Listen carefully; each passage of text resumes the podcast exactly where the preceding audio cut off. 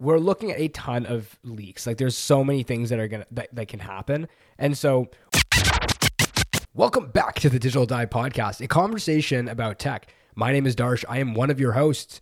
And I am also your only host this week. This is yet another solo episode. Jacklyn had the really cool opportunity to go to South Korea to visit the Samsung headquarters, and there was a ton of cool content that she's going to be coming out of there with. So definitely, definitely go check out her page at NBT Jacklyn, both on YouTube and on Instagram. She'll be posting a lot there with all that content.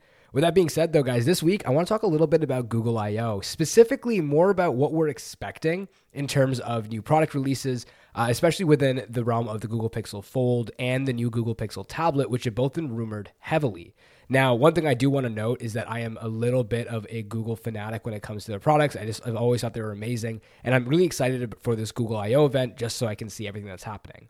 So, if you like what you hear this episode, guys, make sure to hit that follow button on both Spotify and Apple Podcasts. It ultimately helps us get the show out to even more people, and it notifies you of every episode that we put out, which is every Monday at 7 a.m. Central, 8 a.m. Eastern. With that being said, we thank you, appreciate it, and let's just jump into this episode.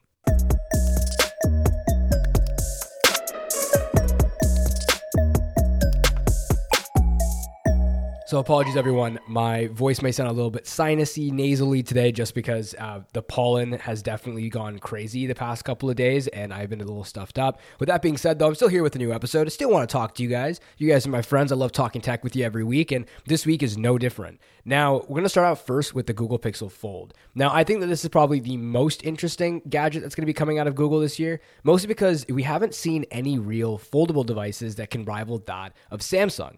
Now, Samsung has done an incredible job over the past couple of years of kind of dominating that foldable market because they were able to capture it really early on and have been able to actually pr- provide proper iterations year after year.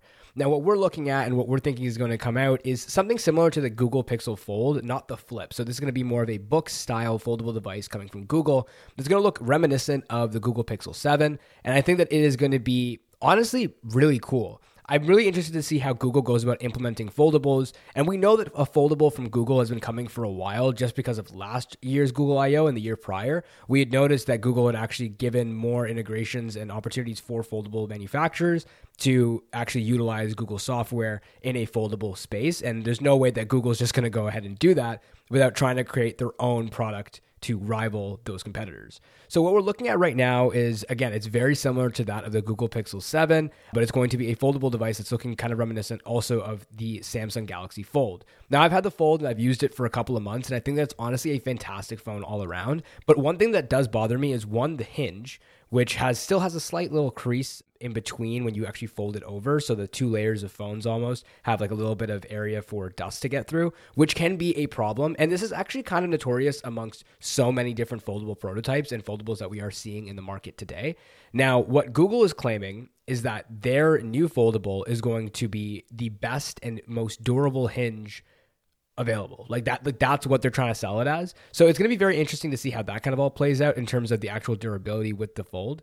Again, though, these are all based off of leaks and reports that are coming from all over the internet. Uh, some of which are actually coming from Jon Prosser, who we know is an extremely reliable source. Um, we also had him on the podcast, and if you guys haven't checked out that episode, it was really, really interesting. So definitely go back and check out our Jon Prosser interview. That was a phenomenal episode that definitely caught a lot of attention. With that being said, though, we're thinking that this is going to fall along the pre-order window, um, a, like a little bit after May 10th, which is the announcement. So the announcement is going to be May 10th. That's going to be Google I/O, and it's going to be available for purchase immediately after. And soon after that, you'll be able to actually get it at about I think May 30th. And as far as the price goes, the rumors are that we're looking at about $17.99, something more in line with that of the Samsung Galaxy Fold. So there is going to be a lot of crossover here, and I think that they're definitely positioning this phone as the competitor, the main competitor for the Pixel Fold, which honestly kind of begs the question, in my opinion, whether or not we're going to actually see potentially even Apple come out with a foldable sometime soon. I know that it's it's in the works. It definitely has to be at this point, but Apple definitely likes to sit back a little bit and watch all of these new iterations and innovations kind of unfold first before they kind of throw their hat in the ring. So with that being said, I guess we're going to find out how the Google Pixel Fold is going to look. Now, we're also looking at a Google Pixel 7a that's supposed to be coming out. Again, it's going to have a similar timeline. It's going to be announced on May 10th and available for purchase immediately after, releasing somewhere around May 30th. So that's kind of where the rumors are sitting there. In terms of colorways, though, we have Charcoal Snow Sea, which is like a light blue, and Coral, which is only going to be available through the Google Store. Personally, from everything I've seen in terms of leaks and colorways when it comes to Google devices, Coral is definitely the way that I personally like to go because I think it definitely looks very, very interesting. That and Sea. I think those two are most, I guess, favorable in my head personally, but that just might be me there. Now, they are both expected to come out with Google's Tensor G2 processor. Now, one of the reasons that this is really exciting is because Google Tensor came out and had a bundle of issues when it first released. Now, when I say a bundle of issues, I'm talking like Wi Fi wasn't working, Bluetooth wasn't working. Things that natively sit in the processing chip were not working. And that is a little bit of a cause for alarm, especially from a company like Google that's releasing this as the primary processor for their smartphones and not only just their smartphones, but their flagship smartphone. So there's definitely a lot to be desired here from the Tensor G2 processor. But from everything I've seen and heard from the Google Pixel 7, the Tensor G2 apparently is extremely powerful. I personally haven't had a chance to use it yet, but from everything I've heard, it sounds incredible. Now, we're looking at a ton of leaks. Like there's so many things that are gonna that, that can happen. And so we don't know if this is for sure going to come out. There is a very good chance that we see some new devices come out at this event that aren't foldables. And when I say that, I'm more so referring to the Google Pixel tablet. Now, the Google Pixel tablet has definitely caught my eye a little bit more than the Fold for me personally, but I feel like the Fold is a bit more of a, I guess, favorable news item. So the Pixel tablet is effectively coming in to rival that of the iPad Pro or the Samsung Galaxy Tab S7, I believe, or S8. And so the purpose of this tablet is going to be just kind of the same. It's going to be that other, that new introduction for Google to kind of enter back into the tablet space. And fun fact for everyone watching, actually, I used to have the Nexus 7, which was their 7 inch tablet way back when. And it was dubbed, honestly, by a lot of people as one of the best 7 inch tablets you could buy. And so I have a lot of hope for what I can expect from the Google Pixel tablet. And I think that there's a lot to desire here. So, in terms of rumors and reports, and this is from 9 to 5 Google, from what they've heard, because there's also been a couple of leaks and news coming out of CNBC. But the Pixel tablet is supposed to have 8 gigs of RAM and come in two storage options that are going to be 128 gigs and 256 gigs. So it's definitely going to kind of rival that of the iPad, at least the base models. Now, we're looking in terms of pricing. The reason that the pricing has kind of come forward is because of a recent Amazon leak. So, someone actually put up a listing for the Google Pixel tablets display stand. So there's going to be a dock so that if you want to, you can put the Pixel tablet onto the dock and it's going to look like a huge Nest hub. And now you can probably hear and kind of see why I'm excited with that. I think that the Nest Hub is a phenomenal device. I have one and I've been using it for over two years. It is literally the hub for my entire smart home. And I find it so, so versatile. I use it for music. I use it to control my lights. I use it for my alarm. And when I say I use it for my alarm, I mean I literally use it every morning for my alarm. It is the only way I can wake up in the morning now without feeling super groggy because I have a sunset alarm or a sunrise alarm and that kind of slowly allows my lights to illuminate within a 10 minute span prior to my alarm going off. So i feel like i actually feel more awake. And there's a lot of science behind this with when your body notices light after like while being asleep that's when you start waking up because it's your body's indication that the sun is rising so you should wake up. So i find it extremely useful to get up without feeling very groggy. So anyway kind of back to the pixel tablet here the Pixel tablet is definitely a very, very interesting device for me personally. It's going to be coming out with a 10 inch screen, which is phenomenal to hear because 10 inches is going to be a lot of space to play with. And it's definitely going to be one of those more productivity focused devices. Now, the stand alone is going to be about $130 which is quite premium for an actual tablet stand, all considered, but it will actually have built in speakers. And reportedly Wi-Fi and Bluetooth connectivity standard into the stand itself, so that if you were listening to music through the stand, you'd actually be able to continue doing so even when removing the tablet from the dock itself, which honestly sounds pretty dope. I know for me personally, I definitely want to consider this as an option for like my bedside table, having this as like the main Google hub that's going to run my entire smart home. But where this comes into more of an issue is when we start looking at the price tag for what this might actually look like. And that's going to be somewhere around $800. And it's a little expensive for me just for a smart home automation setup, but it is a very interesting premise. There is no rumors as of right now whether or not Google will be implementing a stylus into the mix as well.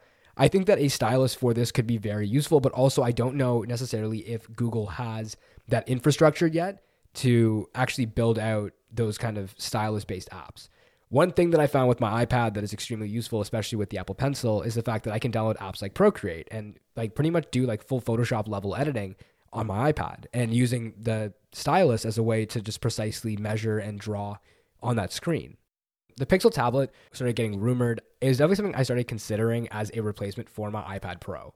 And the only thing that's holding me back from that switch, and I guess we'll find out more on May 10th when this is announced, but the only thing that's actually really holding me back is the fact that if there is no stylus connectivity, then for me for work, I have no way of using that. Whereas having the tablet and being able to take it off my nightstand, take it downstairs with me and go sit in my office and work, that would be ideal because I would then be able to take the tablet off my nightstand when I wake up in the morning, take it downstairs, fully charged, ready to go, and I would be able to start working. And I feel like that would be a really good use case just for me personally. But this is maybe a little biased just because I really want to see it uh, happen like this. But there's going to be a lot of connectivity uh, and cool new features introduced with this tablet because you'll be able to have like Google Home natively in- implemented within the device itself. So we can have a lot, a lot of functionality out of this device. But that's where I kind of throw it to you guys. What do you think? Like hearing about the Pixel tablet, like what do you think about it? Where does your head go? What would you be using it for? Do you think that Google can actually create a tablet that is going to rival that of the iPad Pro or even the Samsung Galaxy Tab S8?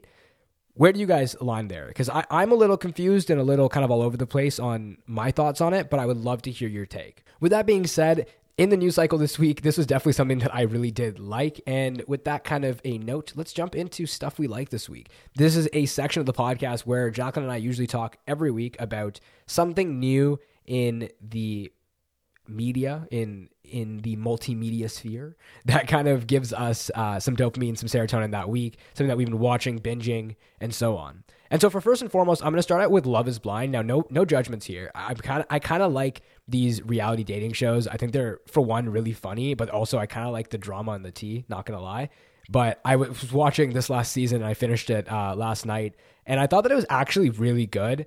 The season is itself in itself was a little you know, it's like it's a little over over dramatized and a little. There's a lot of there's a lot of there's a lot of tea and just drama as a whole. But I thought it was kind of interesting, and I watched the reunion last night too. There's so much to unpack there, and I like honestly, I should maybe maybe make a second podcast for just like for, for this kind of this kind of content because I have a lot to say. Uh, with that being said, though, that was my first one for this week, and I'm jumping into my second. I actually started watching this show called called Ozark. Now it's kind of a more mature show and it's more on the lines of like drugs and like a more mature subject matter as a whole but it's critically acclaimed and it's just honestly phenomenal. I watched the first episode last night as well and i thought that it was great. So if you guys haven't seen it yet uh, again mature warning go check it out. And the last thing that I will mention for my stuff I like this week is going to be the show You. I've talked about it multiple times in this podcast. I feel like as every season comes out, I always recommend it in stuff we like this week. I just finished the fourth season and it was by far the best one yet, in my opinion. They changed up a lot of what made the show the show in the sense that it was very repetitive after the first three seasons, and now this season very much changed a lot. And it actually gave like a very new perspective to the show itself. And they touched on a lot of different and difficult subject matter that I thought was quite interesting. Again, a more mature show, but I thought that overall it was very, very good and just honestly really well done. Like Penn Badgley does an amazing job in the role, and I I can't recommend it enough. So if you guys want to go check out any of those shows, definitely go check them out. Tweet me what you guys think of them, uh, and overall, just let us know what you guys think of this podcast. I tried doing something a little bit different here uh, with this episode, so let me know what you guys think. Tweet me at the Digital Dipod on Twitter. I would love to hear your take, and also let me know what you think about all the news that's that I kind of talked about this week. What do you where do you guys stand on the Google Pixel Fold and on the Google Pixel tablet? Would love to hear your thoughts there. With that being said, thank you guys so much for listening. I want to give a huge shout out, as always, to Adil Constantine for the amazing intro and outro music. And I also want to say a huge thank you to you guys for taking the time to listen every week, Mondays, 7 a.m. Central, 8 a.m. Eastern.